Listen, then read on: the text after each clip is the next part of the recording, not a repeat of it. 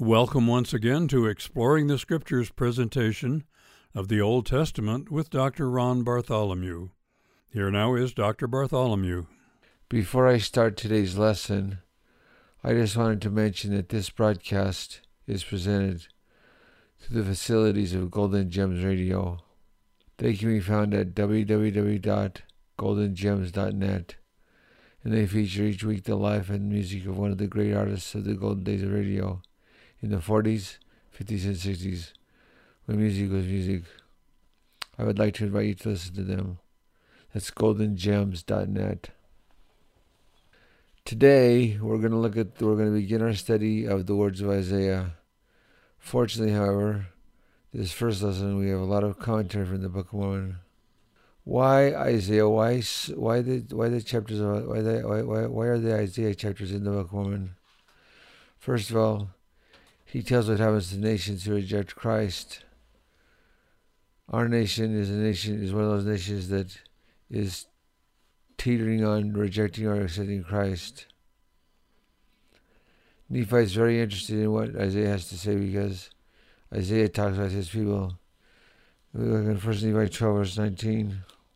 It says, And while the angel spake these words, I beheld and saw that the seed of my brethren did he contend against my seed, according to the word of the angel, and because of the pride of my seed, and the temptations of the devil, I beheld that the seed of my brethren did overpower the seed, the power of the people of my seed. Nephi saw that his people would be destroyed by the Lamanites, so he's very interested in what Isaiah has to say, hoping that maybe he can stem that tide. To begin with, there's a Jewish case study. It's in St. Nephi 10, verses 3 to 6 it says the following Wherefore, as I said unto you, it must needs be expedient that Christ, from last night, the the angel spake unto me that I, this should be his name, should come among the Jews, among those who are the more wicked part of the people, and they should crucify him. For thus it behoveth our God, that there is none other nation on earth that would crucify their God for the for should the mighty miracles be wrought among other nations, they would repent and know that he be their God. But because of priestcrafts and iniquities, they Jerusalem will stiffen their necks against him, that he be crucified. Wherefore, think how sad this is. The Nephi has seen the future crucifixion of the Savior of the world. Wherefore, because their iniquities destructions, famines, and pestilences, and bloodshed shall come upon them, and they shall not be destroyed, shall be scattered among all nations. So Nephi sees the destruction of his people.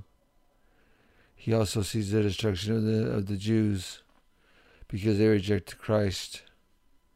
So he's very interested in, in, in what's happening here. Nephi 25 it says the following. So, what do you do with the prophet that's seen his people destroyed and seen the people that he came from destroyed? That's when he finds out he's he's very sad. He sees the destruction of his own people, and also the destruction of the people that he came from. This is his take on the whole thing. Verse three: Wherefore, I write unto my people that they that those that shall receive hereafter these things which I write, they may know the judgments of God, they come upon all nations according to the word which he has spoken. Nephi knows that God is kind and merciful, but he also knows that he's just, and these judgments will come upon all people.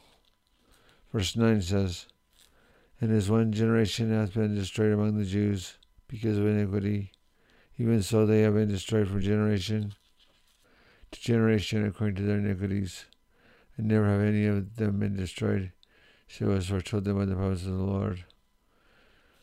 The, prophet, the prophets always foretold the destruction of the people, but the people refused to repent. Wherefore, it has been told them concerning the destruction which should come upon them. Immediately after my father left Jerusalem, nevertheless, they hardened their hearts, and according to my word of prophecy, they have been destroyed. So were those who were carried captive into Babylon. Now this I speak because of the Spirit which is in me and now saying they have been carried away they shall return again and possess the land of Jerusalem. Wherefore, they shall be restored again to the land of their inheritance. But behold, even though they be restored to the land of their inheritance, they would crucify Christ. Behold, they shall have wars and rumors of wars. When the day cometh that the only begotten of the Father, yea, even the Father of heaven and earth, shall manifest himself unto them in the flesh, behold, they will reject him because of their iniquities and the hardness of their hearts and the stiffness of their necks. Can you imagine Nephi seeing the Savior appear to these people and them rejecting him because of the hardness of their hearts? Can you imagine how Nephi must have felt about that? Behold, they will crucify him. And after he is laid in his sepulchre for the space of three days, he shall rise from the dead, and with healing in his wings, and all those who have believed in his name shall be saved in the kingdom of God. Wherefore, my soul delighteth to prophesy concerning him, for I see his day, and my heart doth magnify his holy name. Nephi saw that even though the Savior would be destroyed by the, the Jews, after three days he would rise from the dead and be resurrected, and this brought Nephi great joy. For behold, it shall come to pass, after the Messiah hath risen from the dead, hath manifested himself unto his people, as does and to as many as believe in his name. Behold, Jerusalem shall be destroyed again. For woe unto them that fight against God, against the people of his church. I've thought a lot about how this might apply to our day. We live in a very prosperous time, a very a time that is full of prosperity. And there are many people who are remembering the Lord. There are many people that are righteous. There are some who are not, but there are some who are. It is my hope and prayer that we'll stay faithful to the Savior so that when He appears, we can be like Him and return to Him again. Nephi, having grabbed onto this prophecy of Isaiah, feels the need to to express how he feels about Isaiah through the teachings of, of Isaiah. I'm look at a couple of them right now. For example, he says in chapter 12, verse 5, O house of Jacob, come ye and let, the, let us walk in the light of the Lord. Yea, come, for ye have all gone astray, every one to his wicked ways. When I first read this, I thought, well, I'm of, I'm of the Israel. How I turn my wicked ways? But I think all of us have wicked ways of one sort or another. Then Nephi is more. Then the Isaiah is more specific. He says, "quote Their land is also full of idols. They worship the work of their own hands, which their own fingers have made." Wow! If there's ever a prophecy about our day, it's that one. Think about all the things we made with our hands, and how we worship them or pay devotion to them. And the mean man boweth not down, and the great man humbleth himself not therefore forgive him not. I thought a lot about how the mean man boweth not down and the great man humbleth himself not. I realized that humility appears to be that characteristic that the Savior uh, cherishes one of the, most because a humble people will listen to him and will follow him and will obey him and will worship him. It takes a humility to do that. I guess one of the advantages of my current condition, as difficult as it might be to understand me, is that it's brought me down to the depths of humility in ways I've never experienced before. And that's, those have been precious to me because they've helped me get closer to the Savior.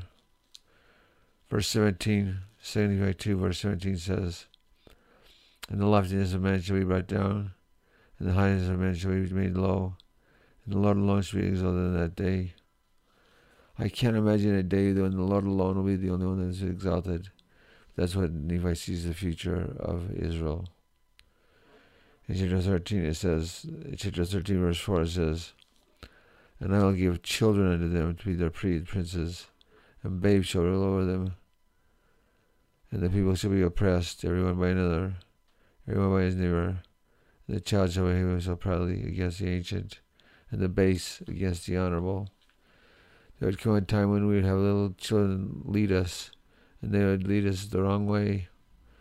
think about how old President Nelson is compared to the world that is following after the youth of the world and the, to the wicked ways of the world. Chapter 10, chapter 13, verse 10 says, Saying to the righteous, It is well with them, for they eat the fruit of their doings. Woe unto the wicked, for they shall perish, for the word of their hands shall be upon them. Although this takes time and is not happening immediately, it will eventually happen. And then Isaiah gives a beautiful, he tells a beautiful story about Israel that I love to read. It's in chapter 15. Oh, how I wish that we could learn from Isaiah. Isaiah, the Isaiah chapters are tough. We used to have a joke in seminary that the person had a, had a book of Mormon in his pocket and the, somebody shot him and the bullet stopped it. The Isaiah chapters, not even a bullet could get through.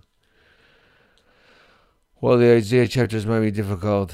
They're very choice, and the reason that Nephi quotes them is because they're so choice for our day. Look at this one, for example. Chapter 15, verse 1. And then will I sing to my well beloved, the song of my beloved, touching his vineyard. My well beloved has a vineyard in a very fruitful hill. The Lord says his well beloved his the people that he loves were like a vineyard in a fruitful hill. And he fenced it, and he gathered out the stones thereof, and planted with the choicest vine, and built a tower in the midst of it, and also made a white winepress therein. He looked that it should bring forth grapes, but instead brought forth wild grapes. And now, in heavens of Jerusalem, and then in Judah, judge, I pray thee, between me, between me and my vineyard. What could have been done more to my vineyard than I have done to it? Wherefore, when I looked, it should bring forth grapes, it brought forth wild grapes. Lord is telling Judah that he did everything possible. He put a tower, which is a prophet. He fence around it, which is the commandments. He did everything he could for the for the vineyard so that it would grow good grapes, but it still grew it still grew bad grapes. He's asking Judah, why? Why is this the case? And now I'll go to, I will tell you what I will do to my vineyard. I will take away the heads thereof, it shall be eaten up. I'll break down the wall thereof, it shall be trodden down. I will lay it waste, it shall not be pruned or digged. There shall come briars and thorns, and I also command the clouds, that rain no, that rain no rain upon it. For the vineyard of the Lord is the house of Israel and the men of Judah his pleasant, the men of Judah his pleasant plant. He looked for judgment, and behold oppression. For righteousness, behold the cry. The Lord did everything he could for the vineyard. He planted it in good ground. He put a fence around it. He put a tower in it. He did everything possible. But he cannot take away our agency. Let's compare this to our day.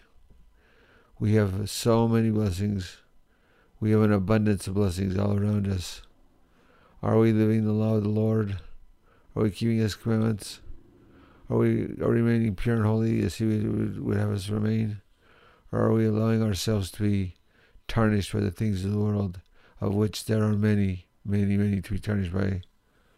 Verse 13, the Lord says, this is chapter 15, verse 6, verse 13. Therefore my people are gone into captivity, because they have no knowledge. Their honorable men are famished, and their multitude are with thirst. Therefore, hail hath enlarged herself, and her mouth without measure, and their glory and their multitude and their pomp, and he that rejoiceth shall ascend into it. And the mean man shall be brought down, and the mighty man shall be humbled, and the eyes of the lofty shall be humbled.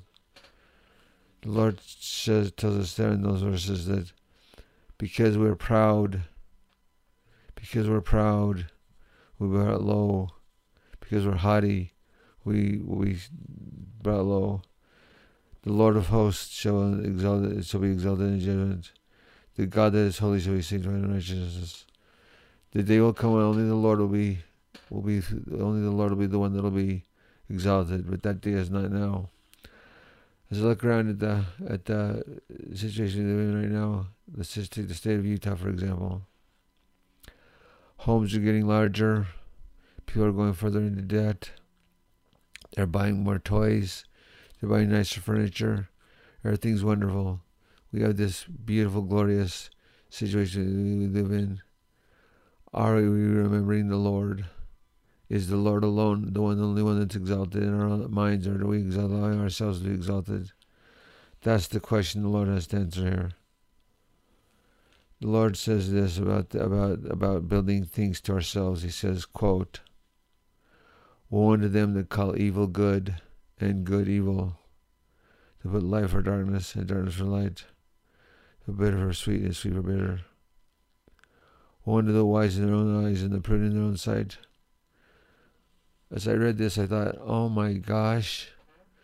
This Isaiah may have been talking to Nephi's people, but he's really talking to us. Woe unto the wise in their own eyes and the prudent in their own sight.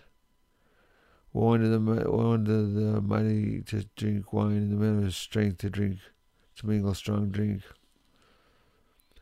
Who justify the wicked for the for for reward and take away the righteous the righteousness from him. The Lord will not allow us to continue on forever, making ourselves the golden goose, so to speak making our own our own situation the best situation.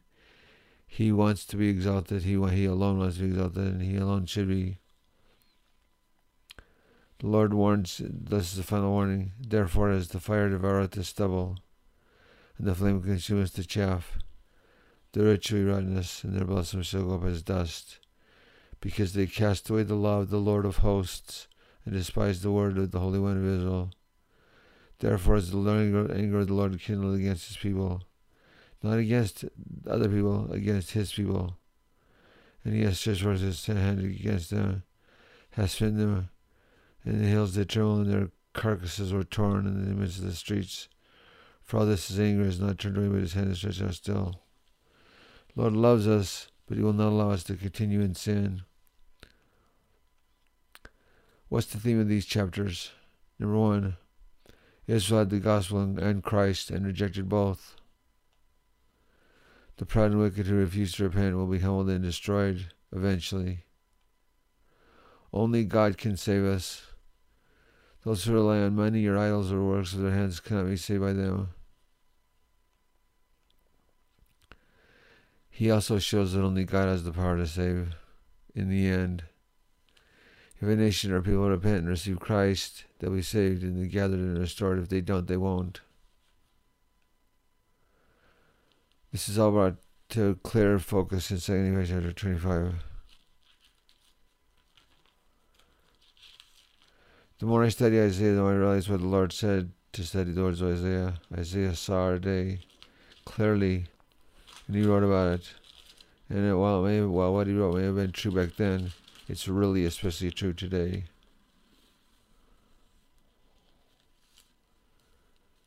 He says, Nephi says, having read the words of Isaiah, quote, And after they have been scattered, this time of the Jews, let us scourged by other nations for the space of many generations, even now from one generation to the next, until they are persuaded to believe in Christ, the Son of God, the atonement which is for all mankind when that day shall come, that they shall believe in Christ, which is yet, worship the Father man in his name, with pure hearts and clean hands, look forward not any more for another Messiah, then at that time the day will come, that it must needs be expedient, that they shall believe these things.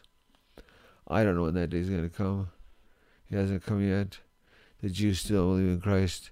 But what's worse, we, so many of us, have are losing our faith in Christ. I loved President Nelson's current initiative to clean out the church buildings. And so there's only pictures of Christ. Take away the tables and the chairs and the the posters and the signs and everything, and and all the pictures even. And I just have pictures of the Savior.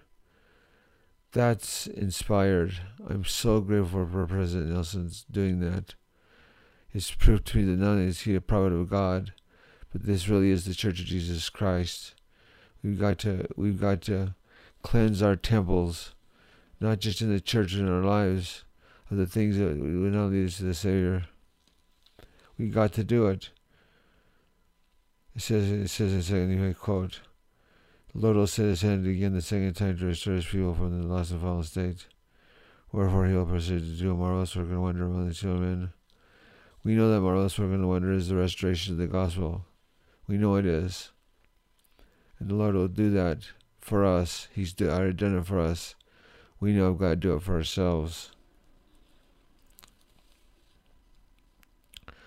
Nephi says, and I love this, for I labor diligently to persuade our children also our brethren to believe in Christ and be reconciled to God. For we know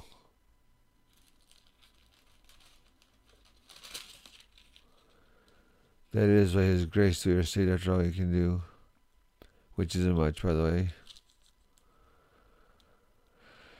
And we talk of Christ, we rejoice in Christ, we preach of Christ, we prophesy of Christ, we write according to our prophecies, that our children know to what source they may look for remission of their sins. I am so grateful for Jesus Christ and for the power he has to save. It's only in him that, that there's power to salvation. Only in him. Only in him. And so, so Nephi tries to teach his people what will happen if they believe in Christ. That's really his bottom line. I hope that's ours as well. In Isaiah chapter 1, verses 16 to 19, it says the following. Oh, I'm shifting from over to Isaiah now.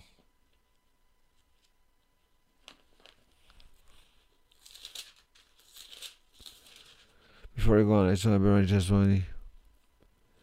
My friends, Isaiah makes it so simple.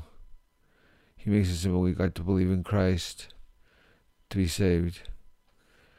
I love I love what President Nelson is doing in our churches. I hope we can do in our lives.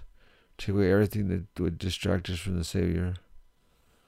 Isaiah chapter 1 verse 16 says, Wash you, make you clean, put away the evil of your doings from before the mine eyes, cease to do evil, learn to do well, seek judgment, relieve the oppressed, judge the fatherless, plead for the widow, for the widow. Come now, let us reason together, saith the Lord. Though your sins be scarlet, they shall be white as snow. Though they be red like crimson, they shall be as wool. We often read that verse alone, but it was part of a larger conversation. If you be willing and obedient, you shall eat the good of the land. The Lord isn't saying that we just have to repent. He's saying that we have to do good. We have to put the evil away from us. We have to cease to do evil. We have to learn to do well. Later in the same chapter, Isaiah chapter 1, the Lord says, quote, I will turn my hand upon thee, and purely purge away thy dross, take away all thy, all thy sin, and I will restore the judgments as at first, and thy counselors as at the beginning. Afterward they shall be called, City of Righteousness, the faithful city. And Zion shall be redeemed with judgment, and the commerce with righteousness. President Kimball said of this verse If the members of the church would live the gospel principles, all errors of the world would evaporate. The world would come to us, and we would change the frustration of the world to peace of the gospel. Let me read that one more time. If the members of the church would live the gospel principles, all errors of the world would evaporate. If we would just live the gospel principles, the world would change. The world would come to us, we change the frustration of the world to the peace of the gospel.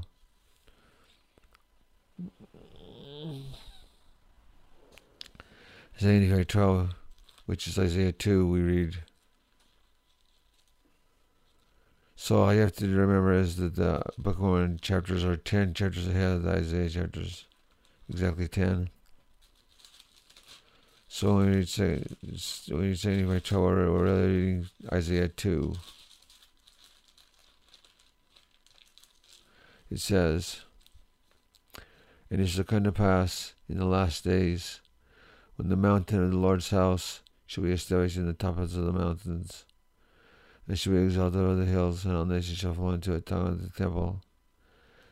And many people shall go up and say, Come ye, let us go up to the mountain of the Lord, to the house of the God of Jacob, and he will teach us of his ways, we walk in his paths.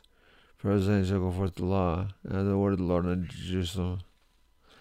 I was very grateful by President Nelson's current emphasis to turn the chapels into temples, to make the church house like the temple. Only pictures of Jesus, nothing else. No tables, no, no chairs, no even better furniture. I love it. Nephi said the following and in quoted the Isaiah saying the following in 2 Nephi 14. In that day shall the branch of the Lord be beautiful and glorious, and the fruit of the earth excellent, and comely to them that are escaped of Israel. And it shall come to pass that they that are left in Zion and remain in Jerusalem shall be called holy everyone that is written upon the living among the living in Jerusalem. The Lord have washed away the filth of the daughters of Zion, and purged the blood of Jerusalem from the midst of thereof, by the spirit of judgment, by the spirit of burning. And the Lord will create upon every dwelling place of Mount Zion, upon our assemblies a cloud and a smoke by day, shining a flame of fire by night. Upon all the glory of Zion shall be for defense. That's talking about the day like when Moses had the children of Israel in the in the in the wilderness. They had a cloud by day and a fire by night. He's talking about this. Now I think you all know that the Provo was originally designed after this verse, but and they've changed it. But since then they've changed it. But the point is simply this: the day will come when the Lord will have righteous people on the earth. I want to be one of those people. Do you? I hope you do. I hope you're willing to give away the things in the lust of the world today. So you have that then. It says it says in verse six. And there shall be a tabernacle for a shadow in the daytime from the heat, a place of refuge, and a cover from the storm and from the rain. The, the tabernacle is the temple. But according to President Nelson, it's also the church. The church is also the place where we can go. And more than that, our home is the place where we could, should be able to go to have that cloud by day and the pillar of a fire by night. 75, in 75 15, verse 26 to 30, it says the following And he will lift up an ensign to the nations. That's the church from far, and will kiss unto them from the end of the earth. Behold, he shall come with speed swiftly, none shall weary, nor stumble among them. None shall slumber nor sleep, neither shall the girdle of their loins be loosed the latch of her should be broken, whose arrows shall be sharp, and all their bows bent, and their horses' hoofs shall be counted like flint, and their wheels like a whirlwind, and their roaring like a lion. And they shall roar like young lions, and they shall roar, and lay hold of the prey, and shall carry away safe, and then shall deliver. And in that day shall they roar against them that like the roaring of the sea, and they that, they that look to the land behold darkness and sorrow. The land is darkened, and the heavens thereof. The day will come when the Lord will save us all from the things of the world. Now, we're going to shift gears a little bit. I wish there was some way that I could show this picture to on the camera. I don't know how to do that.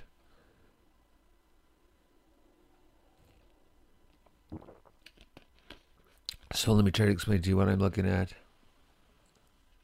if you go to the Holy Land, the Holy Land is very small. It's just off the Sea of, of uh, well, it was called the Tiberias Sea back then. It's the Mediterranean Sea now. There's Israel, and just below it is Judah. Israel had ten tribes. Judah had two tribes. Judah was the smallest country then, back then.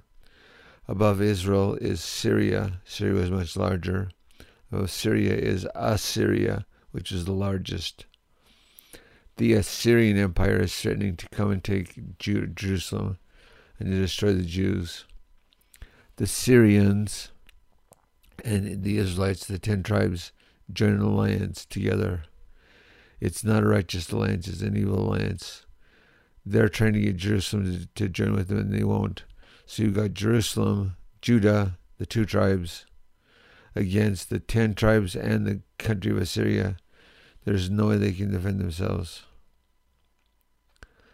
Isaiah was called by the Lord to be the prophet of the kingdom of Judah during the reign of four kings, all of which reigned under the threats of Assyria and the alliance of Israel and Syria. The four kings were Jotham, who's the son of Uzziah, Ahaz, the son of Jotham, Hezekiah the son of Ahaz, and Manasseh the son of Hezekiah. Three of the four kings were very wicked Jotham, Ahaz, and Messiah, Manasseh. Hezekiah, on the other hand, was good, and he saves Israel from the from the Assyrians. Israel and Syria were confederate against Judah, trying to get them to join so they get to have a, more people to fight against Assyria. So to show the Israel, to show the Jews that they, that they should not join the alliance, Isaiah has two sons. The first he names Shear-jashub. The second one he names Meher Shal Hashbaz. Those are really long names. Their names meant Shear-jashub, destruction is imminent, and Meher Shal Hashbaz means the remnant shall return. So you'll be destroyed, but the remnant will come back. Isaiah told Ahaz not to join the Confederacy, but to rely on the Lord for protection. Ahaz, however, had a hard time doing that. His Hezekiah, however, believes Isaiah and was saved. Syria, Syria and Israel were taken were taken away by Assyria. They they become the last ten tribes, but the Jews are not taken, and they are told that they'll that they'll return. In chapter 21, verse 1 to 5, it says,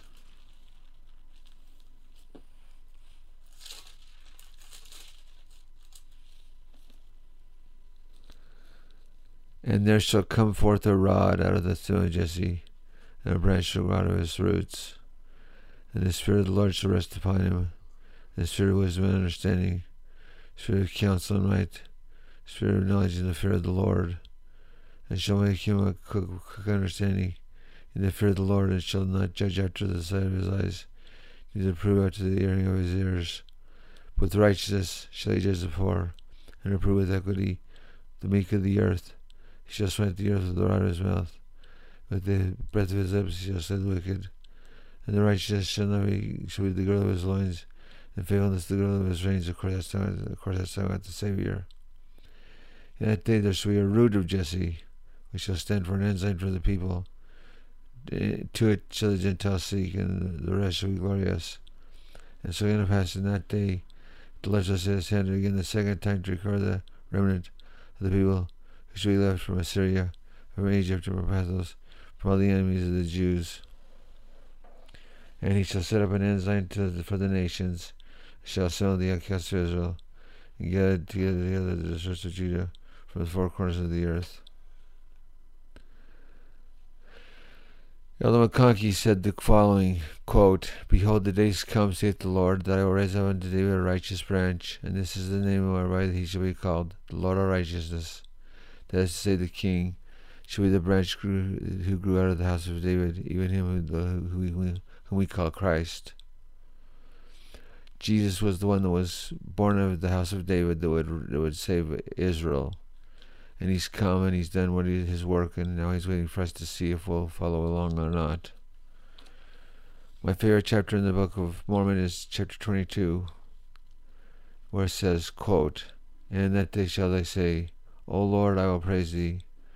For thou sayest with me, thine, thine anger is turned away, and thou comfortest me. Behold, God is my salvation. I will trust and not be afraid. For the Lord Jehovah is my strength and my song he also has become my salvation. Therefore, with joy shall ye draw water out of the wells of the salvation. In that day shall ye say, Praise the Lord, call on his name, declare thy doings upon among the people, make mention of his name is exalted. Sing unto the Lord, for he hath done excellent things, that is known in all the earth. Cry and shout, then heaven of Zion, for great is Holy One of Israel in the midst of thee. I don't think there's better chapters in the Book of Mormon, better chapters in the Book of Mormon than Second Adventure 22. And finally, we have, we have this as, as a way to end this segment. For the Lord will have mercy on Jacob, and will yet choose Israel, and set them in their own land, and the strangers shall be joined with them, and they shall cleave to the house of Jacob. The Lord will still yet have mercy on Israel, despite their wickedness, and they'll be gathered again to the land that they call their homeland. And the people shall take, uh, for, take them and bring them their place, yea, from far unto the ends of the earth, and they shall return to their lands of promise, and the house of Israel shall possess them. And the land of the Lord, and the land of the Lord shall be for servants and handmaids, and they shall take them captives unto whom they were captives. They shall rule over, the, they shall rule over their oppressors. And it shall come to pass in that day that the Lord shall give thee rest and from thy sorrow and from thy fear, and the hard bondage run, the hard bondage wherein thou hast made to serve. They will come and the Lord will save Israel. Even though they've rejected the Lord now, they'll be saved in the future. My friends, we live in the last days. It is time for us to choose the Lord. It's time for us to follow the Lord in righteousness. Now, I can't make you do that. All I can do is invite you to do that as we look at this story. It was so hard for the Israelites to believe Hezekiah as he listed Isaiah, for them not to not to be not to believe that the Assyrians were going to destroy them. But the Assyrians come down there destroyed in one day by the Lord. The angel of the Lord comes and destroys 144,000 of them in one day. I bear testimony that the Lord has the ultimate power in the end, and we'll see that in the end. We won't see it now, but we'll see it in the end. It's my hope and prayer that we can live righteous and faithful so that we can benefit from the Lord's blessings at that day. It's also my hope and prayer that we can live righteous lives so we can set good examples for each other now. Think about the people in your life that look to you for an example. Think about the people in your life that look to you to follow. You may not realize it, but, but they are deciding whether they're going to follow you or whether they're going to follow the devil by what you do. Like a prayer that we can be faithful Israelites. We can be the Israelites that are saved and protected and gathered at the last day. I say that in the name of Jesus Christ. Amen. Thank you for being with us today for another segment of Dr. Bartholomew's in depth discussion of the Old Testament and its application to us and our lives. This podcast is presented to the facilities of Golden Gems Radio. We invite you to join us on the internet at www.goldengems.net, where you will find presented each week a review of the music and career of one of the great musical artists from the 40s, 50s, and 60s, when music was music in the golden days of radio. We look forward to being with you next week for another discussion from the Old Testament with Dr. Bartholomew.